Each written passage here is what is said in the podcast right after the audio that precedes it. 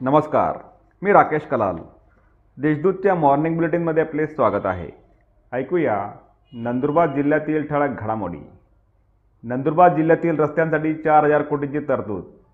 येत्या दोन वर्षात नंदुरबार जिल्ह्यात दर्जेदार रस्त्यांचे जाळे निर्माण करणार असून यासाठी चार हजार कोटी रुपयांची तरतूद करण्यात आल्याची माहिती आदिवासी विकास मंत्री डॉक्टर विजयकुमार गावित यांनी दिली.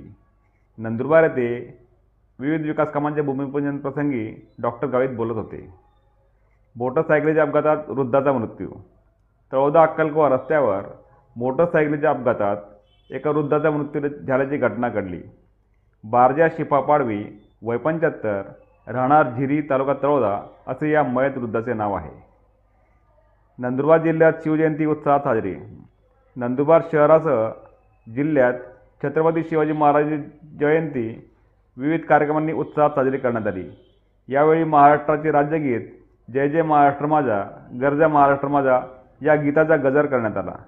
छत्रपती शिवाजी महाराज नाट्य मंदिराच्या अश्वारूढ पुतळ्याजवळ आमदार चंद्रकांत रघुवंशी मित्रमंडळाच्या वतीने लेजर शोचे आयोजन करण्यात आले होते.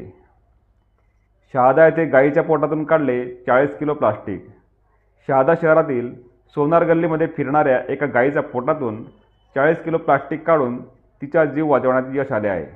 तिच्यावर संकल्प ग्रुपच्या सहकार्याने शस्त्रक्रिया करण्यात आली.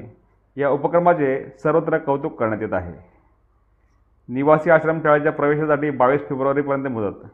एकात्मिक आदिवासी विकास प्रकल्पांतर्गत त्रौदा अक्कलकोवा व धडगाव या तीन तालुक्यातील अनुसूचित जमातीच्या विद्यार्थ्यांनी आदर्श देवमोगरा तालुका नवापूर येथील निवासी आश्रमशाळेत इयत्ता पाचवीच्या वर्ग वर्गात प्रवेशासाठी दिनांक बावीस फेब्रुवारीपर्यंत अर्ज सादर करावेत असे आवाहन प्रकल्प अधिकारी मंदार पत्की यांनी केले आहे. यावर त्या आजच्या ठळक घडामोडी अधिक माहिती आणि देशविदेशातील ताज्या घडामोडींसाठी देशदूत डॉट कॉम या संकेतस्थळाला भेट द्या. तसेच वाचत राहा दैनिक देशदूत. धन्यवाद.